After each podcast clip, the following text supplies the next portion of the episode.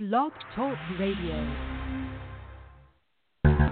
We are the heirs of that first revolution. Will a strong and united America still be a force for freedom and prosperity around the world? America has created the longest peacetime economic expansion in our history. We are the heirs of that first revolution. Good common sense and sound judgment of the American people, and their essential love of justice. Hi, welcome to the Kudzu Vine for January twelfth, twenty twenty. I'm your host, David McLaughlin. Join me tonight. Welcome, Tim Shiflett. Good evening, sir.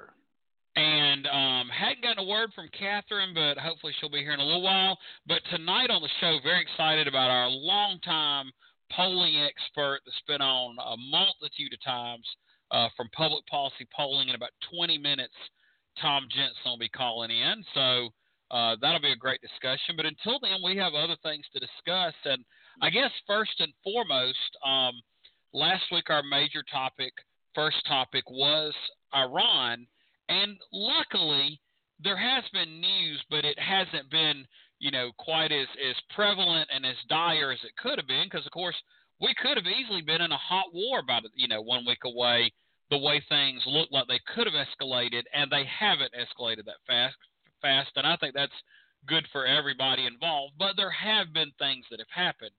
Uh, Tim, what are some of your thoughts? Well, I think basically, uh, you know, and I thought this when, when it happened, was, was Trump, you know,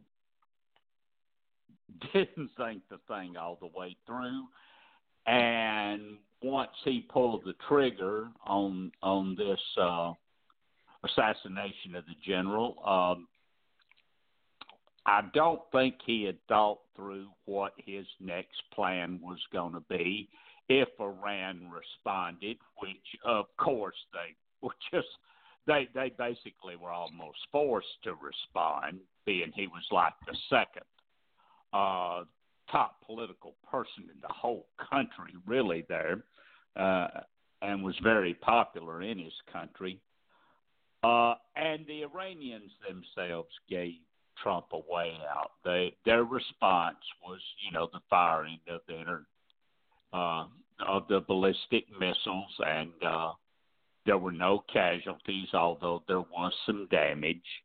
Uh, I believe they fired those types of missiles on purpose because uh, you you can really tell when they're launched, and it, it, it gave it gave our people thirty minutes to get out of the way, and then the Iranians quickly followed that with an announcement that um, you know, this is our response, and uh, we don't plan on doing any more unless the United States does any more. And basically by doing that, they gave Trump a way out so that he could come out and say, you know, they're standing down, blah, blah, blah. And that kind of diffused it a little bit. It is unfortunate, though, about uh, the plane that was shot down, isn't it? Yes, and that was kind of strange. I mean, it was a uh, – um a plane from um, one of the uh, Eastern European countries, I guess one of the formal, former Soviet nations, Ukraine. Yeah. Um, yeah. yeah, and it, it really had a lot of folks that were of Iranian descent, of some other nations. They were heading towards uh, Canada. Don't know their whole mm-hmm. um, flight plan. But, uh, it, you know, we couldn't, and it was apparently, they say, accidental. You know, I don't have the, the intel to say whether it was or it wasn't. Um, either way, and so it was, it was kind of a strange timing, if you will, being commercial plane. But they said they felt it was a um, a missile that they were shooting down. I don't know, you know, what kind of, again, what kind of capabilities they are to see how big um, an object looks on radar to know if that's plausible or not. Um, but mm-hmm. hopefully that will kind of, like we've hopefully had these incidents, and now things will, you know, cool down. That would be well, best for everybody. But now to kind of talking about one more thing, because we don't want to spend too long on this because we've got a lot of things to go to. Were you surprised by the reaction of the two Republican senators, Mike Lee and Rand Paul? Yes, I was. They were not happy at all uh, with the explanation they were given uh, when, uh, you know, the administration leadership came over, uh, Pompeo and some others, to brief uh, the Senate uh, on, you know, what had actually happened. They they, they were not happy. Um, and, and they're two of the more conservative members uh, of the thing. And, and I wanted to throw one more thing out here, too, because we're a political show. By, by a wide margin, Americans disapprove of Trump's handling of this situation. An A B C Ipsos poll had forty-three percent approving of, of his handling and fifty-six percent uh, in opposition. Those who approved, I mean, like eighty-seven percent of the Republicans, there's the people that approved of it, and no one else did. Uh, that's just something to keep an eye on if this becomes an issue down the road in the presidential campaign.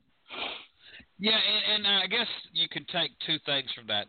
Either our country's so divided that, um, you know, people are always going to be uh, with their party no matter what, but usually um, – these type events kind of cross party lines where, you know, initially people are going to support um, foreign military actions, at least initially, um, even across party lines. But this could be a sign that, you know, people have heard what they've heard they don't like, um, you know, the way that, um, you know, apparently he went with the most extreme yeah, uh, response, uh, was going to bomb cultural sites and violate the Geneva Convention. He finally stood yep. down on that. Um, I guess after his advisors but, said, like, apparently, like, no, we're not. Like, apparently some of the yeah, but, um, military leaders said, we won't target that. Because I guess, you know, if you violate G- Geneva Conventions, you can be held liable, I guess, as a general. You can't just say, oh, my commander-in-chief said so. Yeah, but the problem Trump's got with this particular poll is that a very large majority of independents, unaffiliated voters were also in opposition to this. And, and that that's why, uh, by such a wide margin, Americans disapproved of this. And those people vote, too. And if they're unaffiliated voters and they're disapproving of this, that don't mean they're going to have uh, kind things to think about the president as the election season unfolds. So that's something for him and his folks to think about, isn't it? Oh, definitely so. Well, we'll continue to, you know, see what happens both in the political fallout and, like I said, hopefully not any more actions Um, either way in the coming weeks. But now let's talk about some more polling and, and some that I found, you know, still surprising because these two gentlemen have gotten no traction um, in any big way, but they spent a whole lot of money. But this week, um, some movement finally started to show up in the polls with them. I've forgotten the state. We see so many polls, we send them to each other. But Mike Bloomberg in one of the state polls has moved up to third, behind only Joe Biden and Bernie Sanders.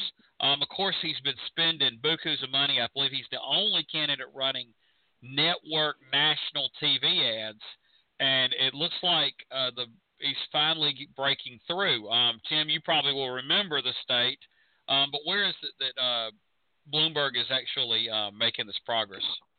Well, well, actually, uh, Bloomberg, uh, according to what I have here, is making his mark in the national polls, that while be, it's yeah. Steyer, it's yeah. Steyer that's making his mark in in the state polls. All of that money they're pouring okay. into ads is really starting to pay off. Steyer, uh, I got some figures here. Steyer has spent one hundred six million dollars, and a lot of it in Nevada and South Carolina.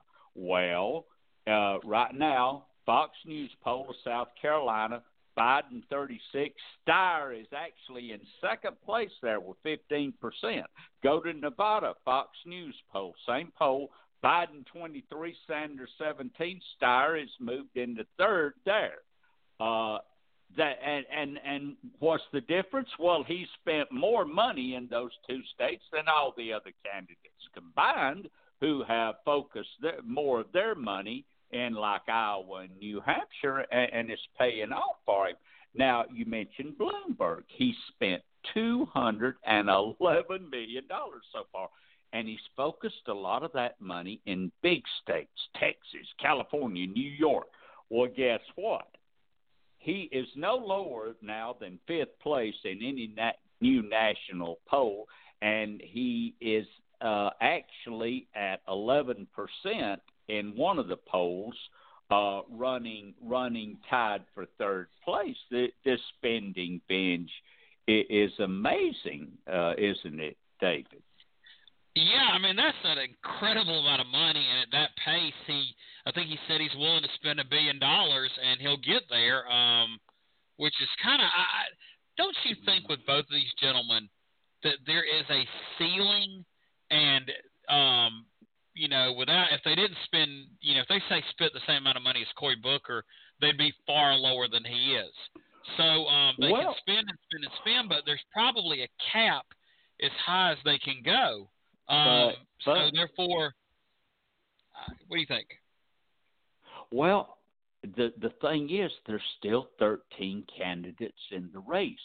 So the ceiling that you're talking about, I'm sure it exists, but it doesn't have to be as high. You see, I mean, if these guys can get up to like twenty percent and actually have that show up for them at the polls, they're going to start getting delegates and stuff in these states. The first thing you're going to know with so many candidates in the race, they're going to pop up and win one of these states, uh, maybe. Look, Democrats spent one hundred fifty million dollars in, in December, totally.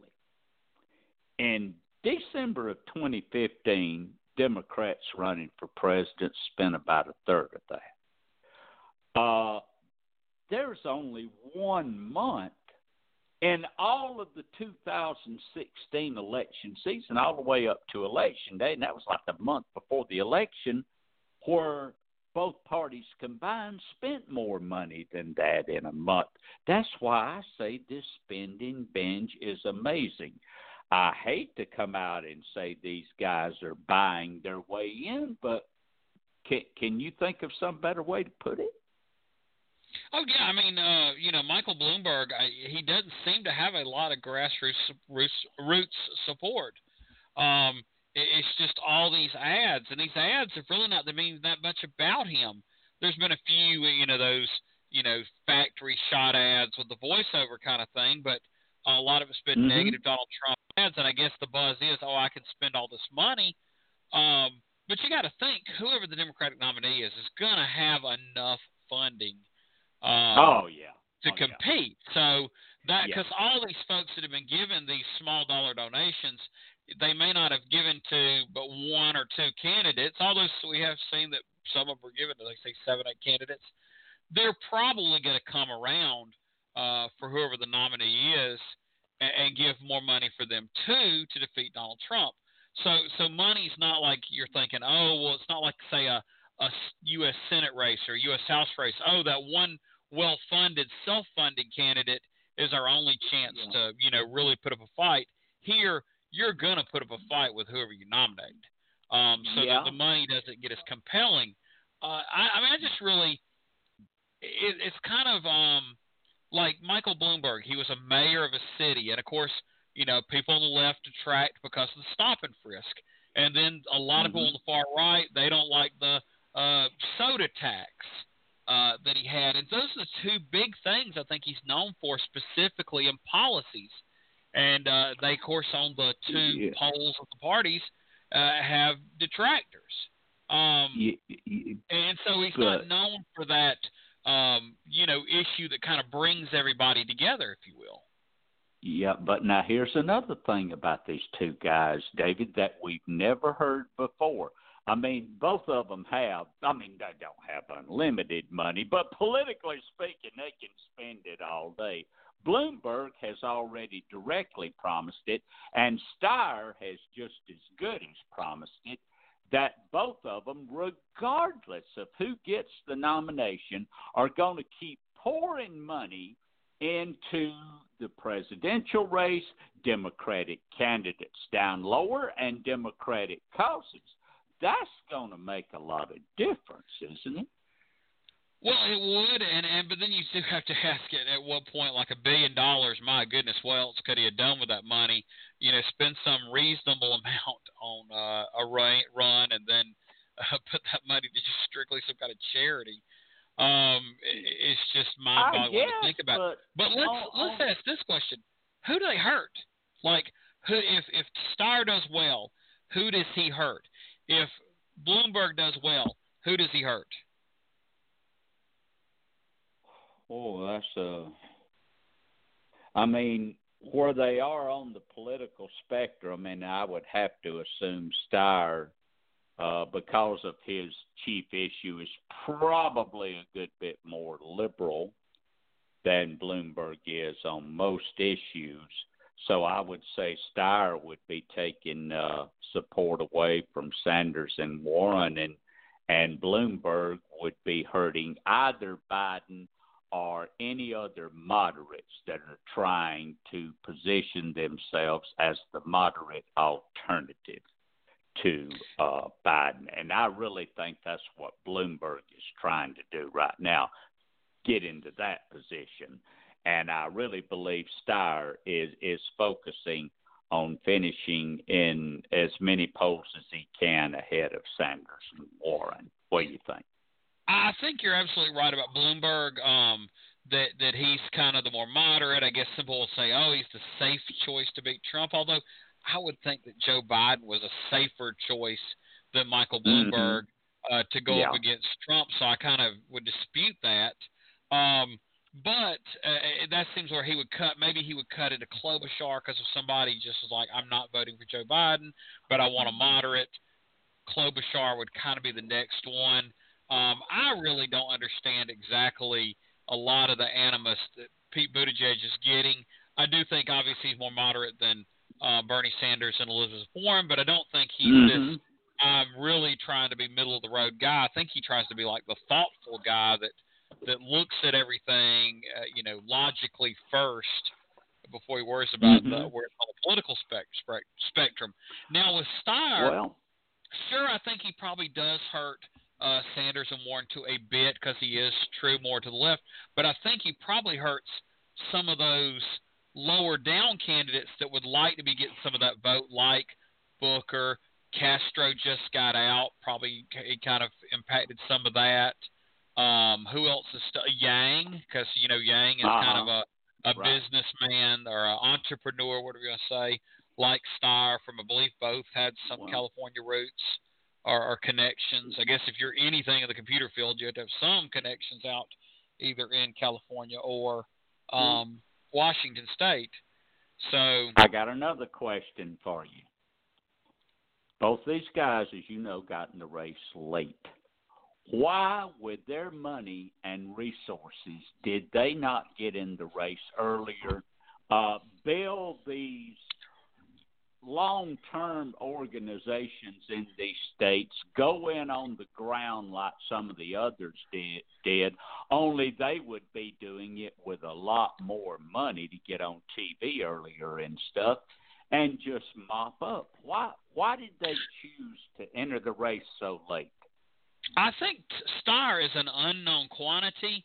Now, I know he was kind of laying the groundwork with the anti-impeachment efforts, but right. I think he probably right. should have gotten in earlier. I think two things with Bloomberg. One, if Bloomberg would have spent at this pace for five more months, good gracious, he'd be even closer to the billion dollars. He might spend a billion dollars in the primary, um, so uh-huh. his bank account probably couldn't have survived that, even his. But more importantly, I think he – you know, there was a time in which I think Joe Biden seemed a little weaker to a lot of folks, and – people were like, oh, no, uh, there ought to be a moderate alternative to Joe Biden because he's, you know, having trouble in these debates and this negative thing is coming up. And people assumed, I think, that it would hurt him. And mm-hmm. he seems a little more Teflon than that. But I think that's when Michael Bloomberg decided to get in.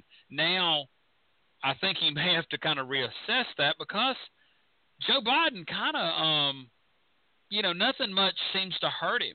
Uh, the people that don't mm-hmm. like him will say more about how they don't like him, but as far as the people that are planning on voting for him or at least considering him, he doesn't seem to fall away much at all. Um, his mm-hmm. numbers have been very consistent. So therefore, you know, Bloomberg may have miscalculated if that was his reason for getting in this race. Mm-hmm. Um, and what of, uh, you know, we, we haven't mentioned him, but what about Sanders' sudden surge? What's that about? I think that that was Elizabeth Warren had a rise, and then she's starting to have a fall. Can she have another rise? I don't know, but I think that's where um, you so know, Bernie Sanders' numbers at, kind of at, traded at, in and out. That's all at her expense, huh? That's all at her I, expense. Huh? I, I, I just think it would have to be. I don't know, or maybe some of these candidates that got out, like Beto O'Rourke and like um, Castro and a few other, not all of them. I mean, I don't think he probably got a lot of Tim Ryan's vote, but those candidates that were more seen as more progressive, maybe he soaked up their support in bigger numbers than anyone else. I, I don't know. That's my mm-hmm. best explanation. Um, but I want to welcome in right now for, like I said at the top of the show, I don't know how many times, but he is our go-to po- polling expert from Public Policy Polling. Welcome back, Tom Jensen. Hey, good to be with you all. Oh, great to have you back. Um, well, I want to go ahead, uh, even though we're talking about national stuff, I'm not sure uh, what Tim will have planned to ask, so I'm going to give him a lot of latitude. But one I want to ask about, and I sent you an email to kind of warn you, I got a fundraising email from a candidate in Georgia that ta- that cited a poll that it sourced, Public Policy Polling conducted on the G O P um, possible primary, uh, or I guess the jungle primary portion of um, the U S Senate race, newly appointed Senator Kelly Loeffler and Doug Collins. And it showed Doug Collins winning by some huge number, like by fifty-six to sixteen. Tell us anything and everything you can about that poll, or did somebody misquote you, if you will? No, I mean, those were definitely the results of the poll. Uh, we had some people afterwards say, why are you polling a Republican primary when there is no Republican primary? And the reason that we did it that way was the client we were working with was interested in seeing where Republican voters are. Right now, we don't really know who the Democratic candidate is going to be. Matt Lieberman obviously is in. Maybe he will end up being the top Democrat, but there might still be room for more. So we thought that the trying to poll the jungle primary was sort of too undefined at this time, so that's why we looked at the Republican primary. And as you say, it turns out that uh, being one of Donald Trump's leading advocates against impeachment wins you quite a bit of currency with Republican primary voters. So uh, I think that if the election was today, which obviously it's not, uh, you would see, if Collins decided to run, you would see the two people who advance end up being him and either Lieberman or whoever one of the other Democrats ends up being, but definitely uh, not a ton of initial support for uh, the newly appointed senator. Yes. Now, I don't know if y'all just asked that one question or if you just have your own insights or you've seen other numbers.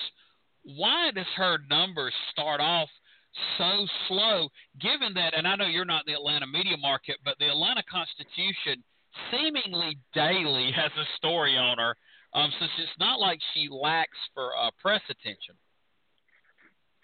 Well, she may not lack for press attention, but I think that one thing we sort of are learning are that people pay less and less attention to the mainstream press. So one thing we did find in the poll was only about a third of Republican primary voters knew enough about her to have an opinion about her one way or the other. Uh, so I think that's part of the issue, but then the other part of the issue is, where do Republican primary voters get their news more than anywhere else? Fox News. Well, Collins, as one of the leading defenders for the president against impeachment, mm-hmm. has been all over Fox News, and that's what people are going to see way more than the Journal-Constitution, especially when it comes to a Republican primary electorate where they're so distrustful of what you and I would probably consider to be neutral mainstream news sources and sort of only pay attention to Fox News. Yes, well, one more, one more final question on Senator Loeffler, and, and that would be a lot's been um, discussed about her um, ownership of the W N B A, and the W N B A, um, you know, when it delves into politics, delves into more progressive issues. Um, Sure. And so therefore it's been speculated that um, that's going to come back to haunt her. Has there been any anything in the numbers, or is that just all the people that understand how sports and politics work speculating? I think at this point that's just a speculation thing, but certainly if Representative Collins or some other prominent Republican decides to also run and try to squeeze her out of making it into the top two, uh, I think they'll play dirty uh, to sort of use whatever they can in her background against her, given the absence of a really long voting record like a more traditional appointee might have had. So definitely could potentially see that stuff sort of coming back and being used in sort of a, a dirty manner in a campaign. Yes. Well, thank you for all those questions on Georgia. I'm so glad that uh, Matt Lieberman's campaign somehow sent me that email, so I would have the numbers to, to ask you about them. But now I'm going to throw it to Tim, and after that we're going to throw it to Catherine. I uh, want to acknowledge we got her on the line now. Um, Tim, take it away. Uh, good evening, Mister World Traveler. How are you doing tonight? I'm good. Good to be with oh. you. I'm glad that I made it back to North Carolina so that we could talk and didn't get stranded in an airport somewhere. There we go. Now, one state you just visited, I want to talk to you about that right now. You're polling out in the state of Arizona. Even when you allocate undecideds in the presidential race out there, what we are left with, uh, according to your polling, is a bunch of two- and four-point matchups in the general election. So is Arizona destined to be a too-close-to-call state on election night, or is something going to change between now and then? Well, here's the totally nightmarish fantasy that I see happening is, uh, you know, people talk the most about sort of the path to Democrats winning this year being win back Michigan, Wisconsin, Pennsylvania. Uh, mm-hmm. I think Democrats are a lot more solid in Michigan and Pennsylvania than they are in Wisconsin. So let's just give the Democratic nominee Michigan and Pennsylvania. So now – the Democrats got to win Wisconsin to win the Electoral College, or probably the next most likely state that they can win to win the Electoral College is Arizona. Mm-hmm. Well, what we know about Arizona is it takes them three weeks to count the vote. And mm-hmm. it starts out on election night as good for Republicans as it's going to be. And then over the following three weeks, it gets better and better and better for Democrats. Last year, Uh, in the U S Senate race, the Republican Martha McSally, I think, was up by one or two points on the Democrat Kyrsten Sinema on election night.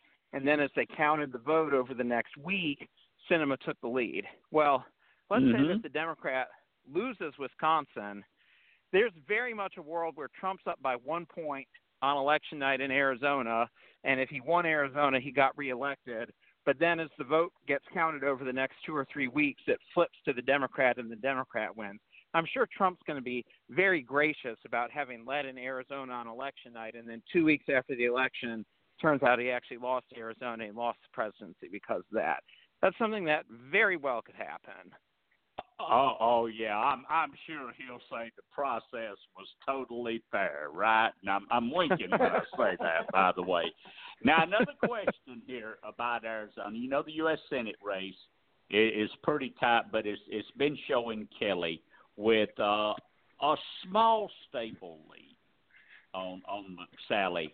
On election night, do you expect Trump to act as the top of the ticket, or do you feel that Kelly could be actually the top of the Democratic ticket, and one or the other could carry that state for their party and sweep both races?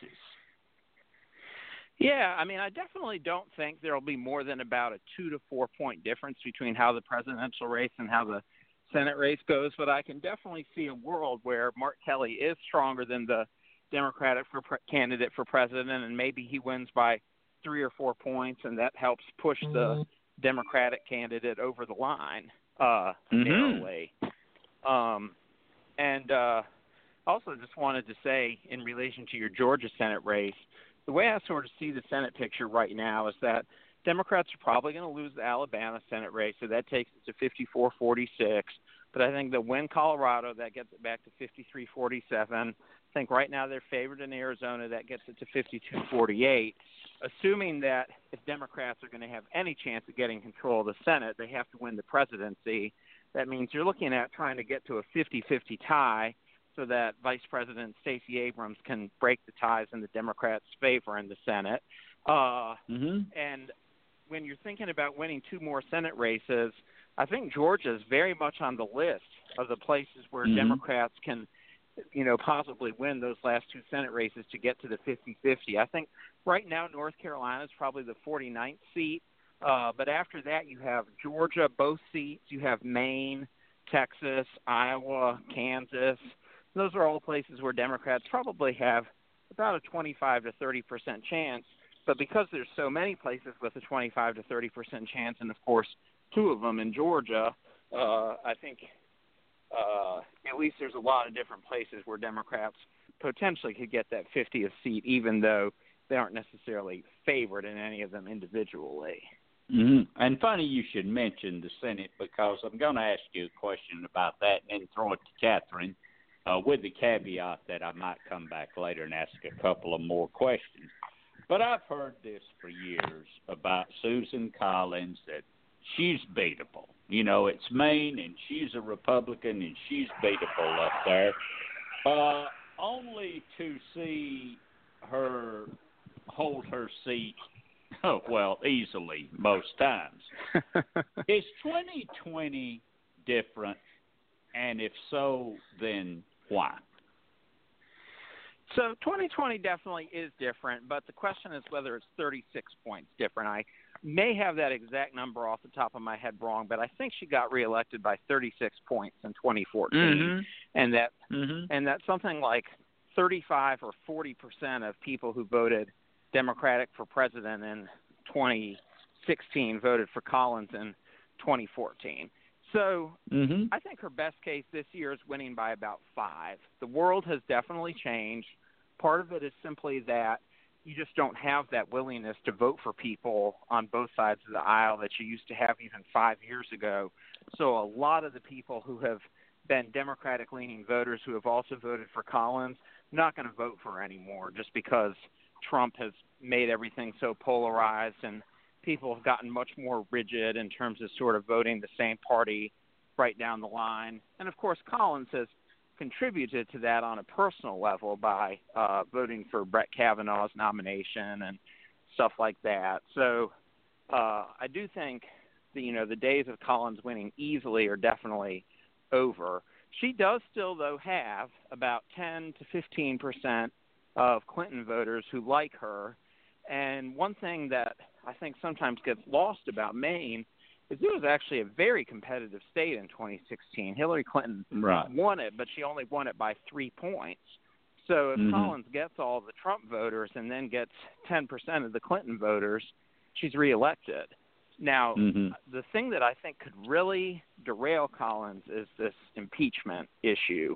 Uh, we did a poll in October, and we found that Collins was slightly behind a generic Democratic candidate when we did that poll. And the reason we did mm-hmm. a generic Democratic candidate is just because her opponent's not well known yet. Um, mm-hmm. So she was slightly down. And then we said, okay, now what if she votes for impeachment? How does that affect your vote?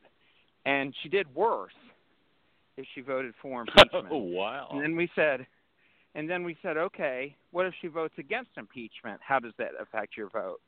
She did worse then, too. So impeachment's a very difficult issue for her politically because it makes her do worse no matter how she votes. If she votes for it, a lot of Republicans just say, I'm not going to vote for her. And that's a real thing. I think one thing that was really interesting in twenty sixteen is Democrats lose almost all the close Senate races, but the ones they win are in New Hampshire and in Nevada. Well, what did uh-huh. the Republican candidates in New Hampshire and Nevada have in common? Kelly Ayotte in New Hampshire and Joe Heck in Nevada both denounced Trump. And the Republicans, enough Republicans said, okay, if you denounce Trump, we're not going to vote for you. And they both lost by narrow margins. So that shows you that, you know, there really are enough Republicans out there who, if you aren't for Trump, they won't vote for you to possibly cost you a Senate race. And then, of course, if she votes against impeachment, she's already lost a lot of her crossover support that she's had over the years. A lot of people have voted for her in the past. They're not going to vote for her anymore because of Kavanaugh, because they can't have her there as another vote for Mitch McConnell, those kinds of things. Uh, so she possibly ends up at the point where she loses all of her crossover support. One interesting so, thing that happened in twenty-eight – oh, go ahead. I was just going to say, so you just described uh, a, a textbook definition of, a, of a, a rock in a hard place. What's her best option? Oh, yeah. I've been saying for three months that it's possible that the best thing that could come for Democrats out of the whole impeachment process is that it puts Susan Collins in such a pickle that she finally loses her seat, because she, you know, go she loses no matter what on this issue. So, mm-hmm. you know, even if Trump, uh, you know, does not get convicted by a fifty-three to forty-seven margin or whatever, which seems very plausible uh, that that's how it's going to turn out, uh, if that somehow causes Susan Collins to lose, and that's the fiftieth seat for Democrats in the Senate, then impeachment will have been very worth it. Wow. Well, with that, I'm going to throw it over to Catherine. Catherine? Hey, Tom. Thanks so much for being on. Hey, Catherine. But you know what I'm going to do? I'm going to throw it back to Tim because he has more questions, and I'm just really not prepared. I'm sorry I was late. I had some things going on, so I'm going to let – I know Tim has some more questions. I'm going to let him go ahead. Thank you. Oh, yeah, all right. Totally ahead, fine. Well, well, here here we go. Let's go from Maine. Let's see. We went from Arizona way over to Maine. Now we're going to split the difference. I want to go to Iowa because okay. in Iowa, your polling there has shown that the presidential race is like neck and neck. It's, it's even closer than, than the, what you've got in Arizona.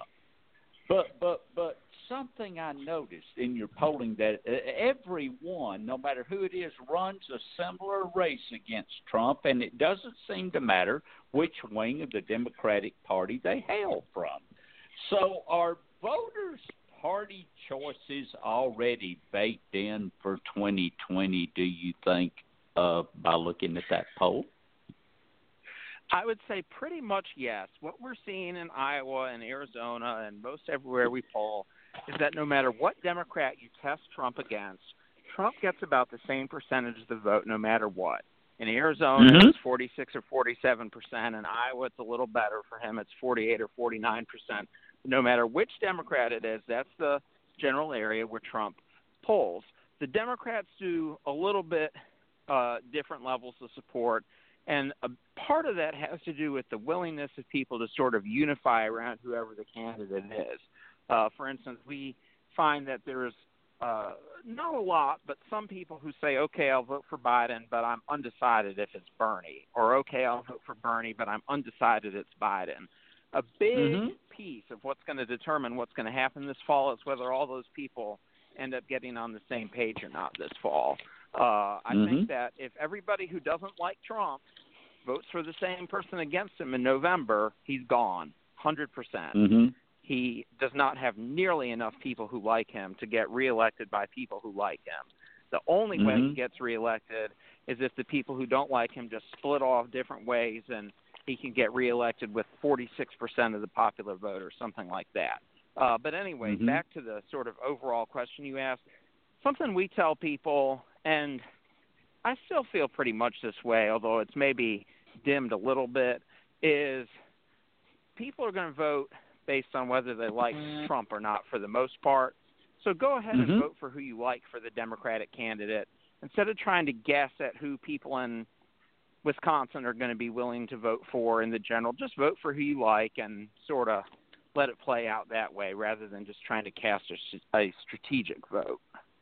Okay. And I'm I'm going to leave a lot of this other national stuff for David uh, because I'm going to ask you one more question, and it's closer to home, and it's really about your home, and it's a two-part question, and it's one that we've talked about a little bit before, but maybe it's coming more into focus now as we move toward the election this year. In your state, how vulnerable this day is Tom Tillis, and the second part of that is, will he even be the G O P nominee? Sure. Uh, well, I do think he'll be the G O P nominee, but he's had to spend a whole lot of money and effort to make that a reality. Uh, mm-hmm. We were finding over the summer that he was only polling at about forty percent for the Republican nomination. He was in a very close race with his then primary challenger, Garland Tucker. So Tillis mm-hmm. ended up spending, I think, several million dollars on ads to buff himself up with Republicans in October, November, you know, five, five, four, five months before the primary. And then, that, I mean, that worked. You know, then all of a sudden he was up sixty to ten in the primary, and his main primary challenger, Garland Tucker, ended up deciding not to run after that. But it's not mm-hmm. really a sign of strength if you have to spend a ton of money in October of an odd year to make sure you can actually even win your party's primary. So I do think he will be the Republican candidate, but I think the general election's a total fifty-fifty sort of proposition. Uh, mm-hmm. Tillis is not popular, twenty-five percent, thirty percent approval rating, that sort of range. A lot of voters Ooh. Have no opinion about him one way or the other. Uh, so when I say it's twenty-five, thirty percent approval, it's not like he has a seventy-five percent disapproval. It's more like twenty-five approve, forty-five disapprove, thirty percent have no opinion kind of thing, but still not strong.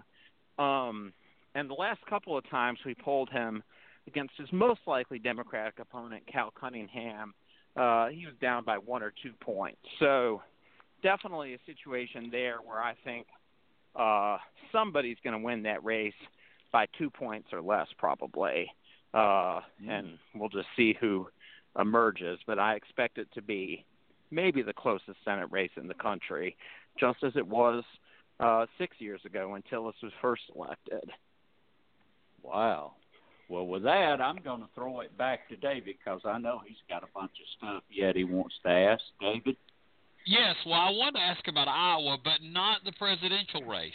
Um, Joni Ernst is un- up for re-election, and we know Iowa, as a state four years ago, trended Republican, but then they elected, I believe, two new Democratic congressional members two years ago. So it seems to be a state in flux. Um, I think it's going to come back in the battleground map on the presidential level, and all that would seem to stand that Joni Ernst would not be a slam dunk, if you will. What are the numbers showing for her reelection chances? So right now, Ernst is up by six points against her Democratic opponent, Teresa Greenfield, but I think it's a better situation for Greenfield than those numbers look like on the surface uh, because her name recognition isn't that high yet, and most of the undecideds in that uh, matchup are sort of more Democratic-leaning voters. When we allocate the undecideds for Senate based on how they feel about Trump, which is probably a good uh, litmus test for how they'll end up voting for the Senate, Ernst's lead goes from six points all the way down to two points. So you're definitely looking at potentially a very competitive race. And then the other thing that's kind of interesting about that race is one thing that we do all the time when we're doing polls for clients uh, is they want to test out how different issues play in the campaign. So you'll ask people who they're going to vote for, and then you'll tell them about some of the issues in the campaign and then sort of gauge what their reaction to those issues is and ask them again who they would vote for now that they have that information. Well, Joni Ernst has been having this big uh, sort of illegal fundraising scandal over the last couple months. And when we asked about that on the poll, not that many people knew about it already, but once they were informed about it, that six-point lead that Ernst started out with moved all the way to a five-point lead for Greenfield. And that is actually kind of unusual in our polling to see Uh, an informed horse race question like that move by eleven points. It's usually something that will move it by like two or three points or something like that. Uh, so what we would take away from that is that this uh, campaign finance sort of scandal that Ernst is having really does have the potential to move the race away from her. We'll see how big of an issue in the campaign that ends up being here over the last uh, nine and a half months. But uh, we definitely saw, at least in that initial polling, that it had the ability to move the dial more than things that we usually poll on do. Yes, and one final question about Iowa, and I'm sure you didn't poll on this particular race, but as you got data and started looking at the western end of Iowa, uh, Representative Steve King, quite controversial, he um, had a much tougher race than I think he was expecting, but he hasn't changed in any way, seemingly, how he functions. Um, did anything in your Iowa numbers get glean into if he might be in trouble this time? So that statewide poll didn't tell us anything about him, but we actually did do a poll in his district over the summer about mm, seven or eight months after his election, where he had only gotten reelected by about three points. And we found that things in his district had not changed at all. Uh, in a rematch with his Democratic opponent, J D. Schulten, we found that he was only up by two points. And we're talking about a district that I think voted for Trump by twenty-seven points. So it's insane that that district has gotten as competitive as it is. Uh, and we definitely did find when we did that poll that it looked like it would be just as competitive uh, once again this fall as it was now two falls ago. So, uh, you know, it's, it's going to be difficult to get over that fifty percent mark for Schulten, but just the fact that it's even as close as it, as it is in such a Trumpy district is pretty remarkable. Uh, Colin Peterson's district in Minnesota is the Trumpiest held by a Democrat. Trump won it by thirty-one points. But after that, the second Trumpiest district held by a Democrat, I believe, is uh, Anthony Brindisi's district in upstate New York, which uh, voted for Trump by only sixteen. So it just shows you how remarkable it is for things to be as close as they are in a Trump plus twenty-seven district when you consider that the second most uh, Trumpy district that a Democrat has only voted for Trump by sixteen. Yes. Um, and that also helps us, I guess, know which districts to look at that. Uh, and I knew about the Colin Peterson seat up there in northern Minnesota. Um, well, I'm going to ask you a final question, a national one. Um, and it's not going to be about candidates because I think it's hard to tell if people win states, do they get momentum or do the national numbers mean more? So I want to ask more about overall issue polling y'all might have done. Um, I think a lot of times with activists, we get uh, focused into the outrage. You, can you believe what Trump tweeted, or can you believe, you know, that he did this? Whereas back a few years ago, uh, when they tried to repeal health care, that really moved his numbers. It was kind of an issue that w- was more like it affected people's lives. It might not just been sizzle and outrage. It was, you know, real world problems. Um, Right now, what looks like are going to be an issue or issues that really move those voters that may decide some of these states? Well, that's a great question, and uh, it sort of leads me to one of my number one arching observations about the world we're in right now, which is that the political climate now really is the same as it was in the November in November of twenty eighteen. Uh, nothing has really changed big picture from what the conditions of the country were like politically when Democrats had that very strong election. It hasn't gotten better for Democrats since then, but it hasn't gotten worse either. Uh, and I think those big wins in southern governors' races that we saw for Democrats last year were reflective of that. The flipping of the Virginia House and Senate were reflective of that. Uh, but the way that relates to your question is that one thing we're still finding, which speaks to this thing being just like twenty eighteen again, is that healthcare is still easily at the top of the list in terms of the issues mm. uh, that voters are most concerned about. Uh, it's the top issue for about thirty to thirty-five percent of voters, and nothing else gets more than about ten percent.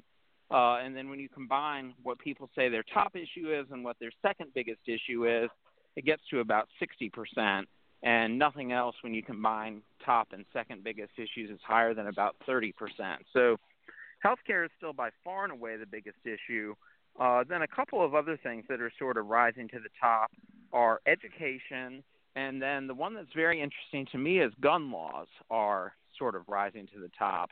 And it used to be a decade ago that gun issues being high up on the list would have definitely been a good thing for Republicans because uh, they generally were much more likely to win out on that issue.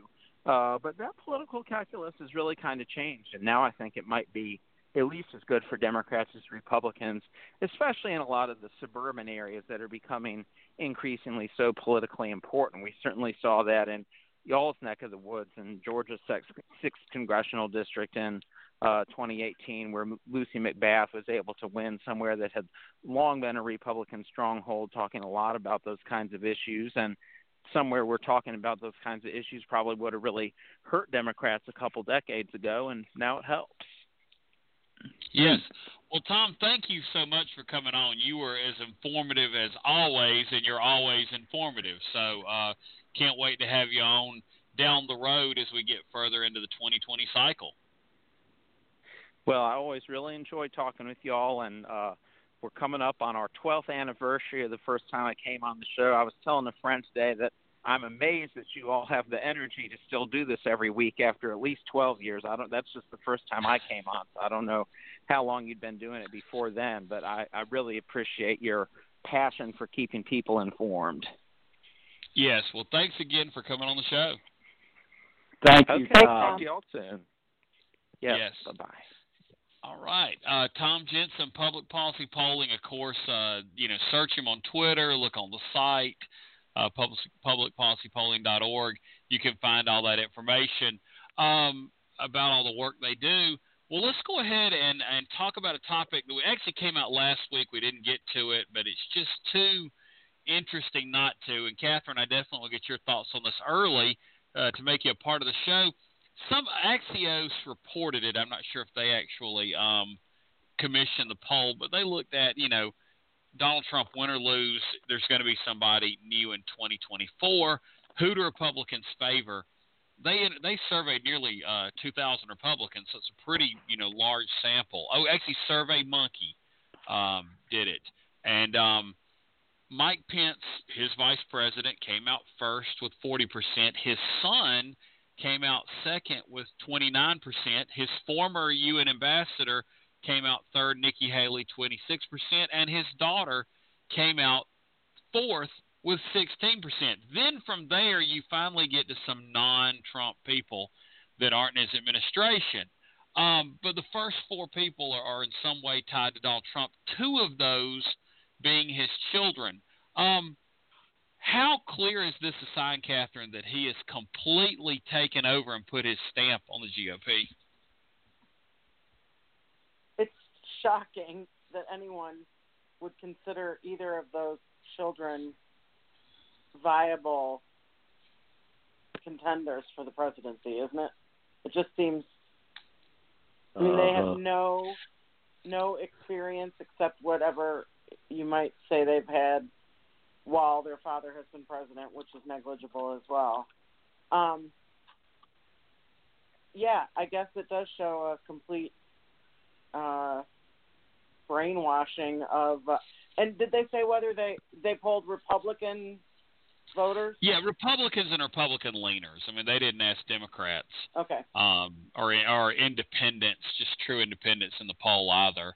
Um, which is a, a fair way to do it. I will say this. Now, I watched several seasons of The Apprentice, um, and I did find the two children uh, to have more um, intelligence and um, you know, awareness than he did, uh, so therefore I have seen no reason why he should hold the office, but that doesn't mean those two, just because they're sharper than him, uh, should be holding the office either. This is a clear case of nepotism um, right there. Uh, Tim, some of your thoughts on this poll.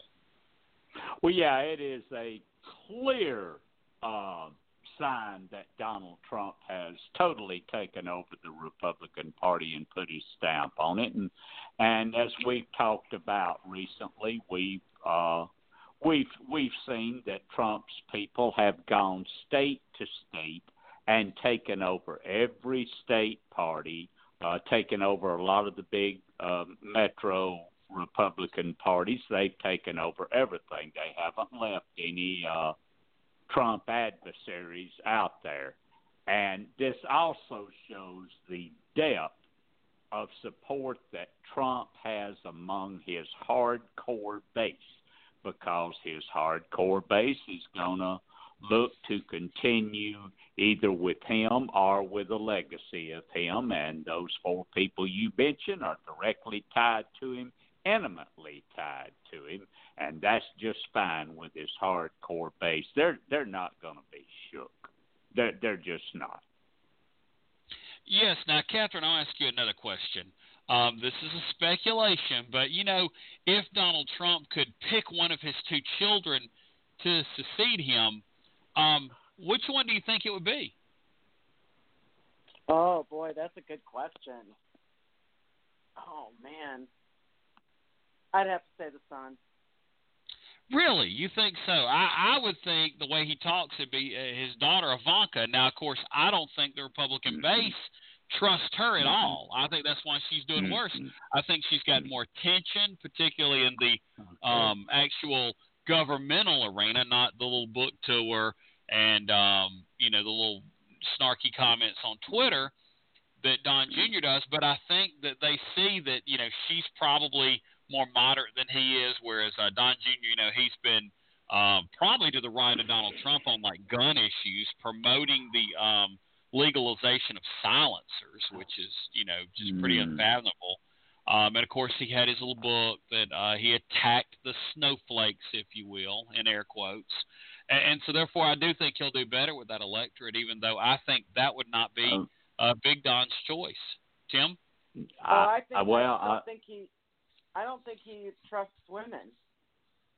I think he, I think he trusts her, though. Are, well, but, I mean, I just think, you know, he might, you know, have a great deal of fondness for her and believe that she's, um, you know, very talented and all that. But I think when it would come down to, you know, when the rubber meets the road, he would not uh, – he would vote – he would support a man over a woman.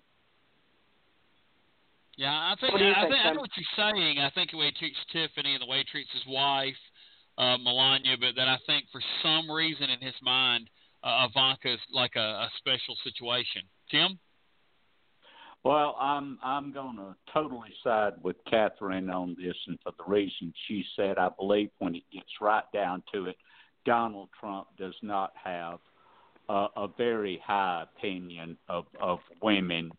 Uh, no matter what he says, I do believe he has a great deal of affection for his daughter because she's his daughter, but that's as far as it goes. And I believe that hands down he would pick Junior because Junior's the man, and it's a man's world, brother. Yeah. Well, here's the, here's the one thing now, going back to The Apprentice, you know, the first season, and I didn't watch the first season, but it was the older gentleman and the younger, or she really wasn't young, but she was another lady that worked for him. And so you had the two people. Then she moved off. I don't remember her name. And Ivanka took the place. And even when he wouldn't be on, Ivanka got that role. And that may be because she's the oldest or what have you, but in the Apprentice world, and you know how important that was to him, she was the more important figure than Don Junior Um, so if that's the guide, that's kind of one reason I come up with that. And, and I know we're thinking, oh, well, isn't the you know affairs of the American government more important than The Apprentice? Well, yeah, to most people it is, but not to him. A, a reality T V show that's all about him is more important. Um, well, but so, that was all about ratings. That was about ratings, yes. And he knew that. But, you know, but with the ratings, it could have her, or it could have been Eric, or it could have been, you know, they could have even thrown Tiffany in the mix. Uh, would it have mattered? I mean, the ratings would have probably been there for the concept. I mean, I'll be honest, they probably no, could have had a no. different billionaire, or I'm sorry, different millionaire, because um, we probably know he didn't have actually um, all those digits in his bank account. They could have had the business person come in. It could have been Richard Branson. It could have been Mark Cuban with that concept, and, and the show would have gone. Donald Trump added nothing special, I don't think. It was Mark Burnett's concept. Um, that's probably the most offensive thing Donald Trump would have ever felt I said about him. Um, but, but and that's just where I get but, that guy. That's my guide there. Tim? Yeah, but in Ivanka's in Ivanka's case, she was more photogenic, the better one on television. I think she did produce better ratings than her brothers would have. So I think it was a, a, a purely um, business decision from from that point of view, not only by Trump, but by, you know, the, the, the people that actually, you know, did the show week to week and, and, and put it out there, that it was totally felt that she was the better one for the show and for its ratings, and that's the reason it was her and not them.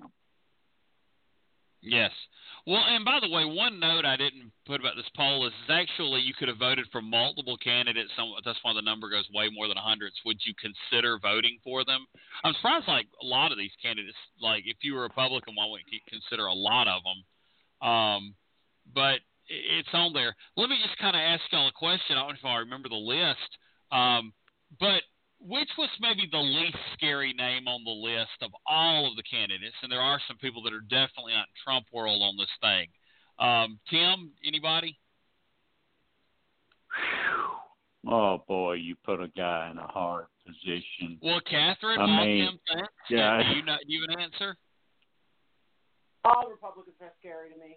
well, I, and I, here's what I'm saying. I, I agree that they're, they're not where I'm at politically by any means, but I would say the guy that was listed last on the list, now that means all the other Republicans are below him, um, but I think Tim Scott uh, would definitely be a huge departure um, from Donald Trump. I mean, he's actually somebody, particularly after Charlottesville, that actually stood up to Donald Trump. I mean, I guess you kind of have to if you're Tim Scott. Yeah, um, you know, when he's David, supporting white supremacists. Yeah, but, but any any Republican that is not in that administration, in, in my book, just about, with a few exceptions, would be uh, an improvement on, on Donald Trump yeah, and, and, his, yeah. and his whole crowd. Yeah. And, and then Marco Rubio was, I guess, the highest name of somebody that's definitely not in the Trump orbit. Um, you know, he, he definitely during the primary went against him. Marco Rubio.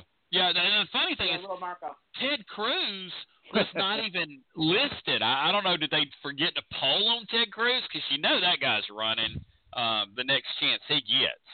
Um, so um, I was kind of surprised that Ted Cruz was not even polled. Or if he was polled, um, people just won't consider voting for him. Maybe because of what he did at the twenty sixteen convention, he is persona non grata. With that is now, he is right. He Nobody is for right him. now while yeah, he is for right now while Donald Trump runs the party. He that yeah. definitely he is. And that that may show that he has really uh, sunk his star, if you will. Well, um, right. thanks again to Tom Jensen for coming on. Uh, until next week, that's been the Kudzu Vine. Good, Good night, y'all. guys. Hi, everybody. We are the heirs of that first revolution. Will a strong and united America still be a force for freedom?